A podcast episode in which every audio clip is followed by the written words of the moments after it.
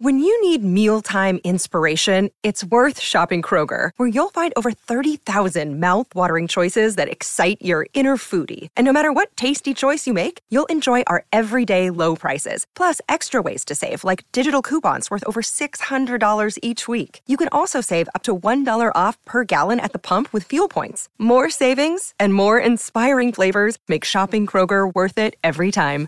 Kroger, fresh for everyone. Fuel restrictions apply. Another day is here, and you're ready for it. What to wear? Check. Breakfast, lunch, and dinner? Check. Planning for what's next and how to save for it? That's where Bank of America can help. For your financial to-dos, Bank of America has experts ready to help get you closer to your goals. Get started at one of our local financial centers or 24-7 in our mobile banking app. Find a location near you at bankofamerica.com slash talk to us. What would you like the power to do? Mobile banking requires downloading the app and is only available for select devices. Message and data rates may apply. Bank of America and a member FDIC. Hello, everybody. This is Marshall Poe. I'm the editor of the New Books Network. NBN listeners like to read books and buy them. So we thought we'd tell you that right now, our friends at Princeton University Press are having a remarkable site wide sale. You can get 50% off books, including ebooks and audiobooks, with the code 50, F I F T Y, at checkout until May 31. You can save some real money on Princeton University Press books. I encourage you to go there and check it out. Welcome to the New Books Network. Hello, and welcome to another episode on the New Books Network. I'm one of your hosts, Dr. Miranda Melcher, and I'm very excited to be speaking with Dr. Andrew Fiss about his book titled Performing Math A History of Communication and Anxiety in the American Mathematics Classroom, published in 2020 from Rutgers University Press. Um, this book is fascinating. It helps us understand why, even today, we have this idea that math is a subject that a lot of people hate, a lot of people feel anxious about. Um, and that's, in fact, something I personally feel in a lot of instances. And I honestly never really thought about where that came from or kind of why that was. It certainly wasn't something that I was used to hearing about other subjects so regularly. Um, and this book answers that question and many more by going back in time um, and examining how a lot of ways of teaching, different tools, different beliefs about teaching, um, have actually created these ideas that math is something that is performed and that that somehow makes us anxious and makes us scared, or at least a lot of us. Um, so I'm certainly not doing as good a job summarizing it as I'm sure our author, the author of it, is about to. Um, so Andrew, welcome so much to the podcast. Welcome to the podcast, and um, thank you for being here to tell us all about your book. Well, thanks for having me. Could you start us off, please, by introducing yourself and explaining why you decided to write this book? Absolutely. So, I'm Andrew Fiss. I'm an associate professor in technical communication and also the director of the graduate program in rhetoric, theory, and culture at Michigan Technological University. So, I did doctoral work in history and philosophy of science from a background in mathematics, and when I was a math student, I noticed how people around me talked about math. Uh, so, sort of relates to your intro a little bit. When my friends talked about their studies in music, science, arts, engineering, there wasn't necessarily such a big reaction. But when I said I studied math, the frequent response was, Oh, I hate that. And it happened so much and from so many people that I got really interested in studying that reaction more than math itself.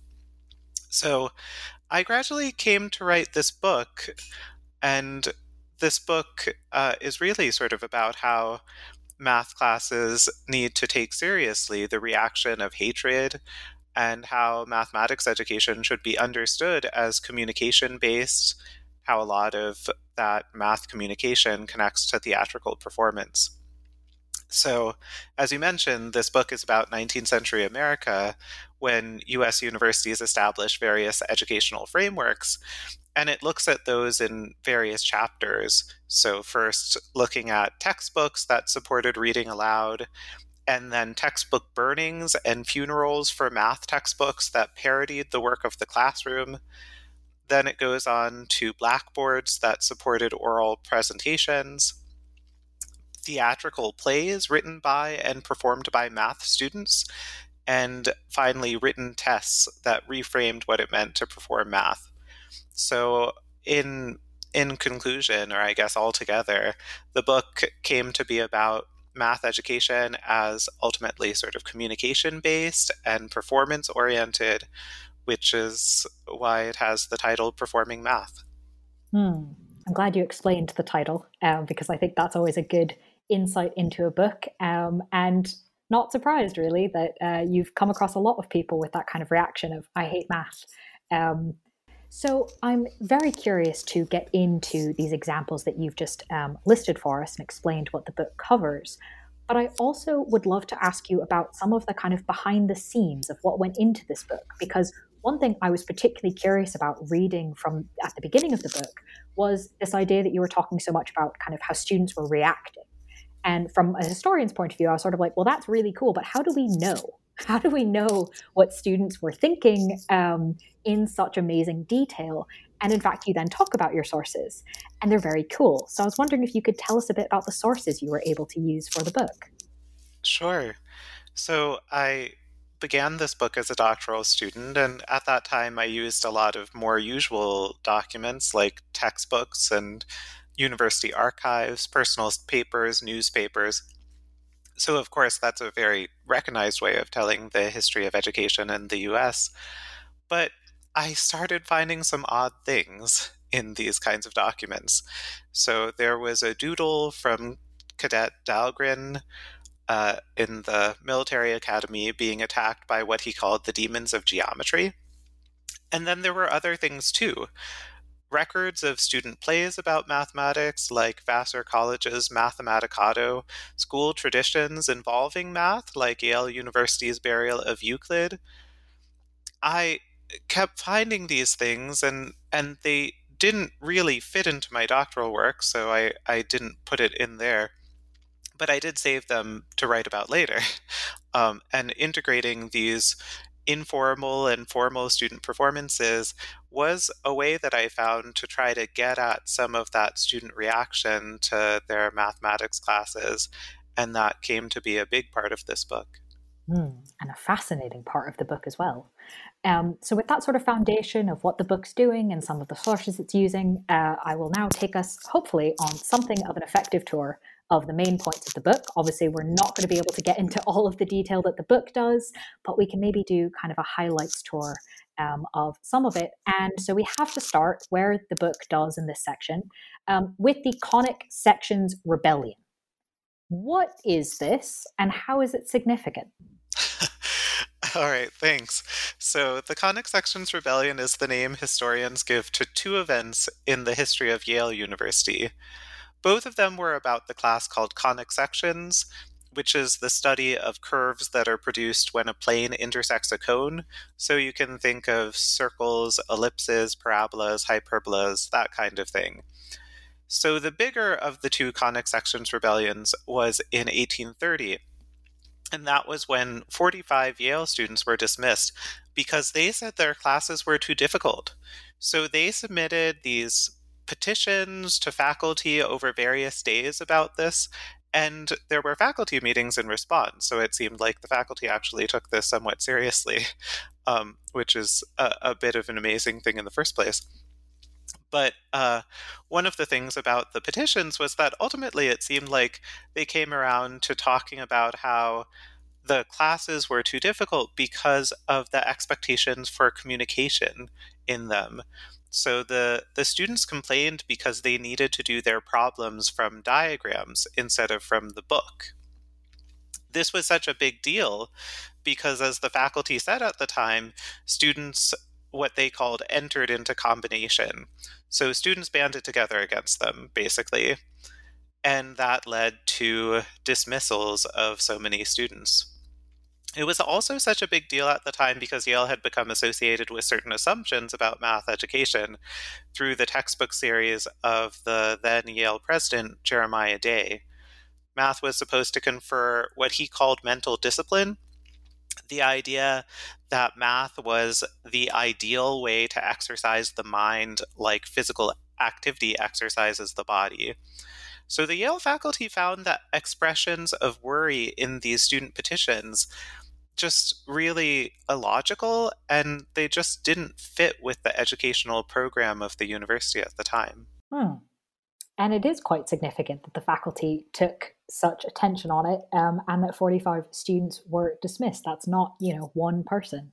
So, a very interesting way to start the book um, and get into these ideas around communication and math. But first, I want to pick up this thing about the physical and the mental. How was gym class or the idea of physical exercise related to math class and performing math? Yeah, exactly. So it did have a lot to do with this idea of mental discipline. So, because of mental discipline, math got connected to debates about this physical exercise and ultimately what was then talked about in terms of required gymnastics. So, as I was mentioning, so math was considered to be this way that the mind worked out, making students' mental faculties sort of sweat and it made students apparently the idea was that it made students feel ready for actual physical exercise and then students tired out from gymnastics would be ready for math. Um, it was presented as a bit of a cycle a new haven teacher of the 1840s this person named nathaniel root explained these connections, and he also talked about other connections between what came to be known as gym class and math class. For him, both emphasized competition. So everyone tried to be a winner when he was doing arithmetic drills or school games, and he, he mentioned some of those kinds of comparisons. Also, both had their roots in military drills and sort of expectations for military life more generally gym class assumed marching in formation at the time and doing things like that. And math class was being reframed through educational programs coming out of the military academy at West Point. And because of these military connections and even more, um, there were, of course, certain assumptions about the race and gender of the students, not to mention some expectations of ability or personality, and how that all would be connected to ideas about who would succeed in mathematics classrooms. All of this sort of goes to begin to indicate how looking at textbooks and teachers can be helpful in terms of sort of piecing out some of these surprising historical connections um, and uh, but we can get at a little bit more of the story, I think, through looking at some of the students and some of the kinds of things that they did. Mm. Wonderful transition. I'd love to ask you about some of the things that students did, particularly, or at least initially, the tradition of funerals for math textbooks. You detail a number of them in the book. They are very dramatic, very ritualized. What were they? What do they tell us about students' perceptions of math class and the performative aspect of math? yeah, exactly. So the idea is that thinking about math classes from a student's point of view is less about educational debates and it, it's less about so what is mental discipline and what does that have to tell us and it's more about school traditions so it, one of the really surprising things to me that I found when I was working on this book was that students at many 19th century American colleges held funerals for their math textbooks. They burned their books, they buried them, they sang songs, did speeches over them. yeah, exactly. Very dramatic and very ritualized, as you said. Um, so, in terms of some of the significance. Um, so it was about the students coming together, celebrating their collective accomplishment at passing the required, usually for them, the last required mathematics class. And it was really a way of showing college pride. So, um, one of the most surprising things that that I feel like came out of looking at math funerals was thinking about how, of course, math funerals are about destroying the math textbook. And most of the students did. Uh, some of them were more successful at it than others. So, um, one one college archive that I visited had like a half burned book that was still saved in the archive. so those students did not destroy it entirely successfully. Um, but the the main surprise was that these textbook funerals also created print materials, especially having to do with college songs.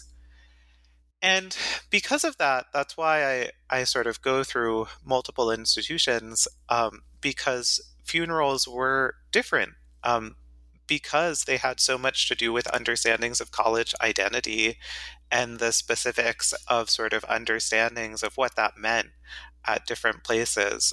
Um, so, a couple of examples. So, Yale's um, their their textbook funeral emphasized Euclid and connections to ancient Greek. So Nathaniel Root, who I mentioned before, was one of the compilers of the songs of what was called the Burial of Euclid there. Also, at Hamilton College and Bowdoin College, which were known to be more scientific, the funerals for math textbooks were more about calculus and Latin. At Bates College, which was open to both women and black Americans, it was a way for a small group of white men to say that they were the best college students.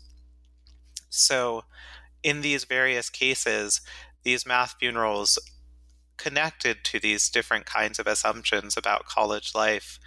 Um, it was still about what the students learned in their math classrooms, um, and that connected in some cases to some sort of derogatory attitudes. More often, it connected to specifics of terminology and technology. So um, I'll sing a little bit of a Yale song as an example, if that's okay. Yes. Um, okay, fantastic. So this is a parody of "Oh Susanna," which at the time was known as a, a blackface minstrel song. No more we gaze upon that board where oft our knowledge failed, as we its mystic lines ignored, on cruel points impaled. We're free, hurrah, from Euclid, free, farewell, misname, Playfair. Farewell, thou worthy tutor be, shake hands and call it square. Thank you. Very theatrical. Exactly. Very funny. Um, I will admit on the record to any listeners, um, Yale is my alma mater. Um, that's where I did my undergraduate degree. Um, but I did not participate in any funerals for Euclid, um, mostly because I just avoided taking math classes. I will admit that. Um, but thank you for sharing with us some of those details. And it was interesting how the traditions were different for each university, and that related to kind of who the students were and who it was assumed was taking math classes as well. Um, so I imagine we'll probably kind of pick that up in subsequent answers. Um, but for now, I'd love to move back into the classroom. That's one of the things I appreciated about the book that it um, didn't take as a dichotomy, kind of what students were doing in and out of the classroom. They were all sort of part of one thing. Um, and talk about kind of the board that that song just mentioned, because you make this really interesting argument that the blackboard as a thing that we may not think about that much now um, was actually a new thing in a lot of senses in this time period. And there's a lot of debate about it. Um, and particularly in this sense, how do you think the blackboard increased kind of the performance and communication around math and therefore maybe made it scarier? Right, yes. So we heard a little bit about the blackboard in that last song. And as you were mentioning, so the blackboard is such an interesting pedagogical development for 19th century American classrooms, in part because it's so overlooked now. Um, so at the time, handheld slate and chalk had been used, but large writing surfaces on the wall were were rare, and that was the case um, for the the 18th century, early 19th century, until blackboards were popularized by the math classes taught at West Point. So, around the 1830s, math faculty at West Point started to use the blackboard as a way to teach French, mathematics, and its connections to engineering. Gradually, the expectation developed that teachers gave lectures at the board one day and students stood in front of the blackboard the next day. And they I it it sounds based on the the accounts that they answered questions um, but it was sort of most important that they also be in front of the board. So that's something that that developed in the 1830s developed gradually. And then these um, ideas were spread through a textbook series from military academy professor Charles Davies. And not only did his textbook series, which became extremely popular at the time, not only did that sort of spread the methods for how to use such a board, but also, of course, it spread the technology of the Blackboard as well. Um, and as you mentioned, there was a certain what I call stage fright that developed in students in response. Um, there was this idea that it was difficult to act calmly in front of the board. And that resulting discomfort actually provides one reason, perhaps, for the Conic Sections Rebellion of 1830. That was a time when Yale students were encountering the the blackboard and it was it was a new technology. So perhaps some of the kinds of things that they said in their petitions had to do with some of that sense of stage fright in front of the board. It also inspired the creation of new funerals for math textbooks that looked a little bit different from the ones before. There were new math songs even pieces of math themed art that featured a proscenium stage. And finally, theatrical plays about math written and performed by math students. So, obviously, I'm now going to ask you about those theatrical plays, right? That's kind of where we have to go next because this was fascinating and deeply detailed. Um, and it was mainly after the American Civil War that this kind of develops into this new more intensive, I suppose, more organized format. Um, so, can you tell us about kind of why was it at that point? And then, of course, tell us about these performances. What were they like? What was the goal? What was happening here? okay, that sounds good. Um, so, right after the American Civil War, um, so the math funerals did uh, in certain kinds of ways go on stage at various universities. So they still had some of the same features that they did before. There was there was still the expectation that they had songs, that there would be speeches, and in some cases props. But the location began to change with the changing places of singing societies or drama clubs. In part, this was because of the changing educational technologies. The blackboard like I was saying before, it really encouraged students to stand and present their work. In part, this was because of the other ways that American higher education changed after the Civil War. So there was increasing standardization, and of course, demographic expansion in who could go to college, especially from women and Black Americans. Also, of course, in, in what was parodied as the Gilded Age in the Northeast, there were some fantastically wealthy businessmen who decided to use their money to found new, new universities, particularly ones that benefited women as well as men. What these performances looked like, that varied quite a bit, but it continued to reflect educational assumptions about higher education, and in this particular case, about women's roles in higher education at the time. Tell us more about that, about women in math, women in theatrical performances around math. Absolutely. Yes, definitely. So, um, uh, there are a couple of examples of how women had various kinds of roles in these theatrical performances that developed after the Civil War. So, men at Columbia University in New York City constructed a funeral for their textbooks that serenaded women at the neighboring Rutgers Female College. So their songs became less about math and more about historical subjects. Um, and they they started using other textbooks from other classes.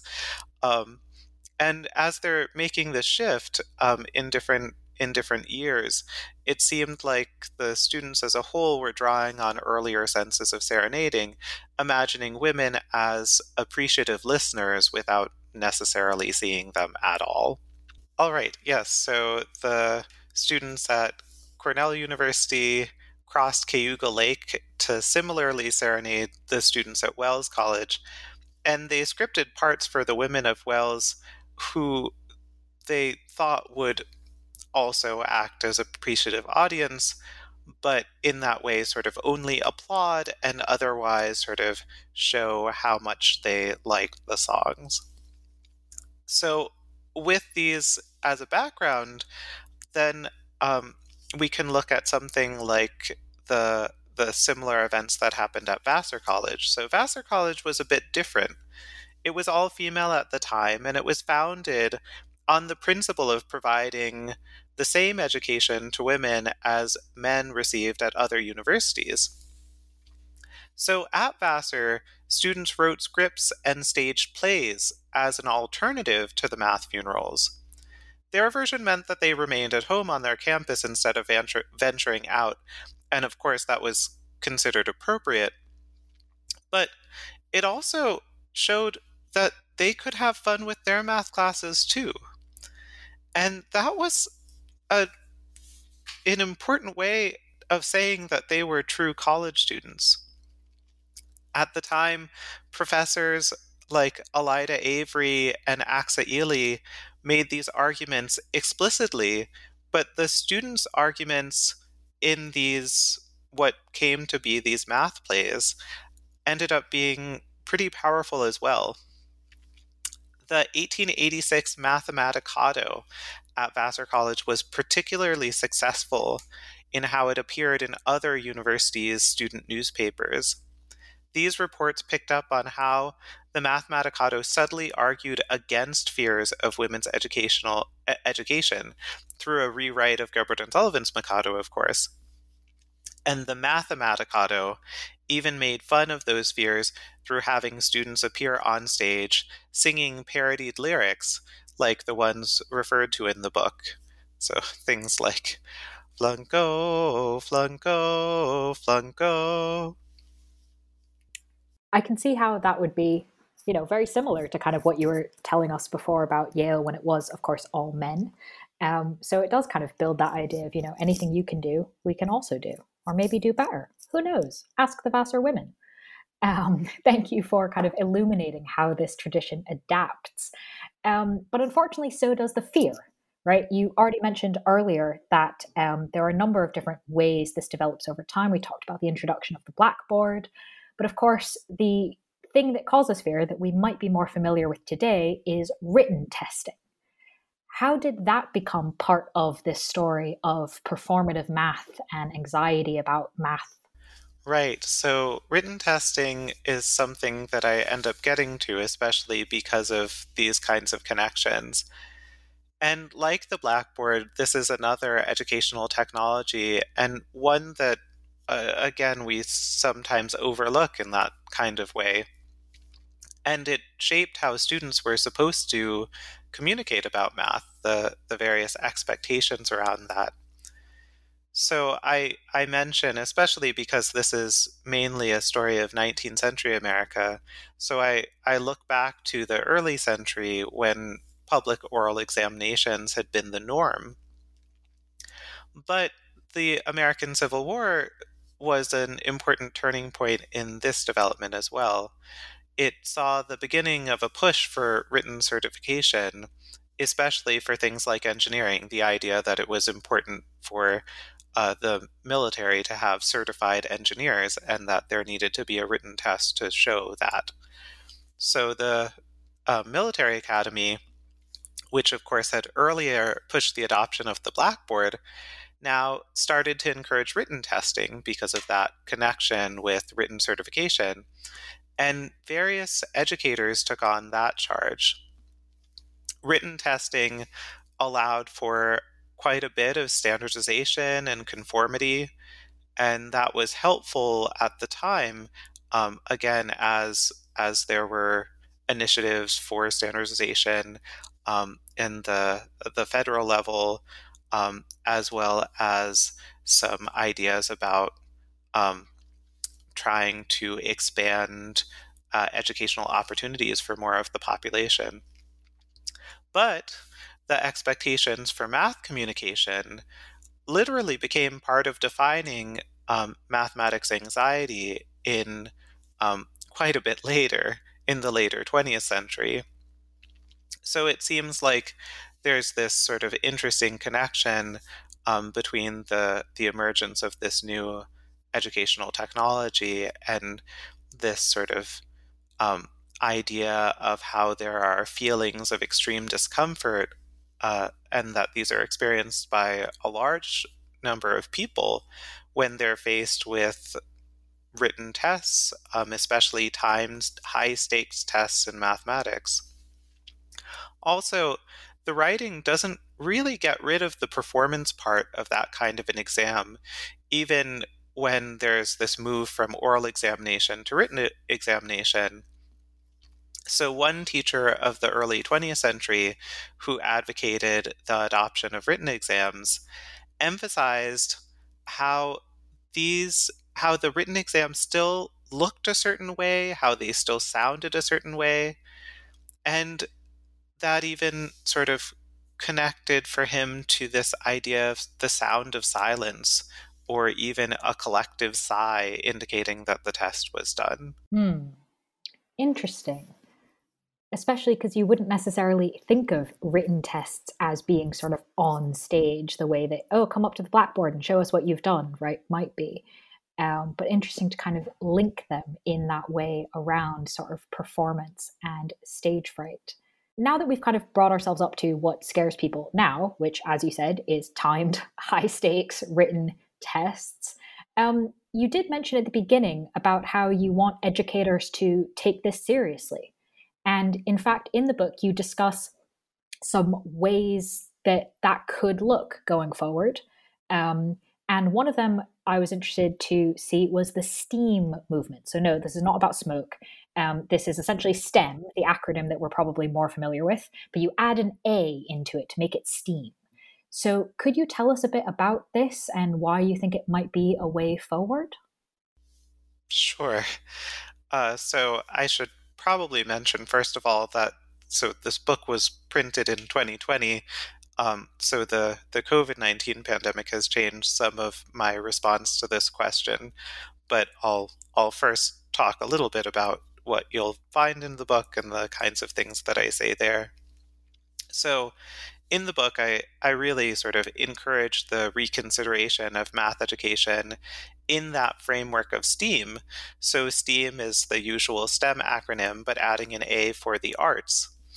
And I think it's really important to add the arts in understanding mathematics and especially math education um, in part because of the connections to theater and performance that I indicate in my book in these different kinds of ways, like presenting in front of the blackboard or even thinking about the, the um, written tests as, as somehow participating in a certain kind of stage fright. There can be some connections there. Um, also, I, I mentioned this briefly, but I think that it's helpful to think about how thinking about the arts can reframe claims from some mathematicians who say that their work is more artistic than scientific after all. So, so STEAM might be helpful for us in terms of thinking about that.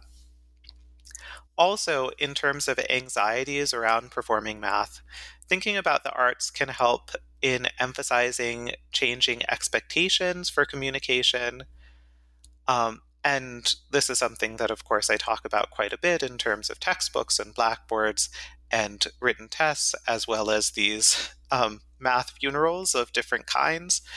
Um, but also, those expectations for communication could be, in some ways, connected to thinking about these this kind of connection to stage fright as well, and the ways that that, or or more more recently, math anxiety can lead to moments of silence or absence when someone feels like they they just um, are not able to perform in the way that is expected.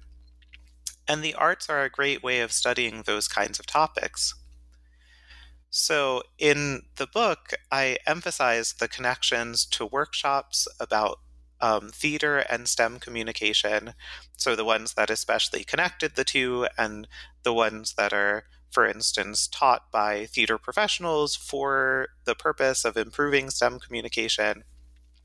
So, understanding math anxiety as akin to stage fright could help um, and could help especially point people in the direction of those kinds of workshops or those opportunities. Um, but in general, I was reluctant to offer a list of, of suggestions for overcoming math anxiety. And since the COVID pandemic, I'm even more reluctant. So, of course, changes to the li- delivery of education um, how like educational content is delivered to us and how we deliver it, um, those have accelerated and just changed so much. Um, so I've been wondering a little bit if a new educational paradigm is forming in response to the COVID crisis. And of course, what that means for math education or for education broadly is certainly still developing. But this is also a book that's a work of history. So um, there's still that historical focus, and I still definitely stand behind that as still relevant. In part because the expectations for math education, even now, are still communication based, even though it's possible that they'd be partially mediated by textbook websites now or web conferencing, typing, and speaking in front of screens more than before. Hmm. I was particularly um, curious about the fact that your book is historical and yet also speaks quite directly um, to the present and to the present classroom. Um, and you also use, as we've spoken about, some interesting sources. So, given kind of this range of all different kinds of range, um, you mentioned a few surprises already, but are, is there any other surprises you kind of came across in this process of investigating all of this um, that you'd like to share? Oh, yeah, that's that's a good question. Uh, yeah, you're right. I I've gone through a lot of things that have been surprising to me already. Um, I've talked about this a little bit already, but I feel like most surprising from that point of view was probably the libretto of the 1886 Mathematicado at Vassar College because I didn't need to go anywhere to access it. So, like a lot of people um, in in history of education know, we spend a lot of our time at school archives, university archives, um, trying to access different kinds of historical documents. But in this particular case, uh, my wife and colleague Laura Kasson Fiss bought the libretto at a used bookstore near Vassar College when she and I were students there. So this this thing that she she bought because she was interested in Gilbert and Sullivan and thought it looked kind of interesting and funny. Um, this thing traveled around with us as we moved around the country for studies, for jobs. And it wasn't until I was writing an early version of this book that we noticed that it was an instance of the math funerals that I read about in other university archives. Hmm. So, yeah, it, it, was it was such an interesting moment, and it really sort of helped push this book along at a crucial moment. what a wonderful sort of coincidence or serendipity! Um, thank you for sharing that with us. As my final question, really, um, obviously this book came out in 2020 and as you mentioned things have changed rather a lot since then um, is there anything you've been working on since you're currently working on or you're looking to work on next that maybe we could get a sneak preview of oh yeah definitely yeah uh, so as you mentioned of course it's been a little bit difficult to find time to work on projects outside of teaching and advising and the u- usual university work um, as well as of course uh, various kinds of things having to do with uh, having a young family. Well, and also um, access to archives being well, a massive problem, I would imagine. yes, exactly. Um, but I've I've been starting to think about the kinds of things that I've compiled already and and that I've had access to, but haven't necessarily written about as much. And in that case, I'm I'm starting to think about the kinds of writing connected to computer science in the United States. So I've I've been starting mm. to work on a new project that would extend the 1890s work of the Harvard Observatory, the team of women called computers there, to the building of artificial systems that did such work in the 1940s, 50s, and 60s. So I'm especially interested in writing in computer science. Um, of course, that's probably not that surprising given my focus on communication and mathematics classrooms and this. Um, but uh, the piece that I I really have been liking about this is how writing in computer science has bridged various kinds of work. So thinking about domestic and professional, how writing in computer science might bridge psychological and logical areas, military and civilian, natural and artificial. So I've been looking at hmm. those and then also thinking about um, how those kinds of expectations for writing and those kinds of spaces of work um, also become connected to arguments for computer science as a distinct field of study. So, after all, computer science in a lot of ways came out of mathematics. Um, so, uh, I I find it very interesting that there is this sort of sense of it being distinct now and how that's mm. come out. Mm. So that project is still coming together. But also, one thing I wanted to mention um, so there will be other surprising historic songs in that new book too. Wow, so really? That's something that I've been finding. Yes. okay. All right. Well, I was already going to say that um, if that becomes a book, you should come back and tell us all about it. But now knowing that there are going to be songs involved, um, we really will have to have you back uh, when that becomes a book. So, best of luck with that project, and thank you for telling us about it. Um, but as a last reminder to listeners, uh, the book we've mainly been talking about is again titled Performing Math A History of Communication and Anxiety in the American Mathematics Classroom, out in 2020 from Rutgers University Press. Dr. Andrew Fiss, thank you so much for being with us on the podcast and sharing your insight and expertise with us. And thank you for having me.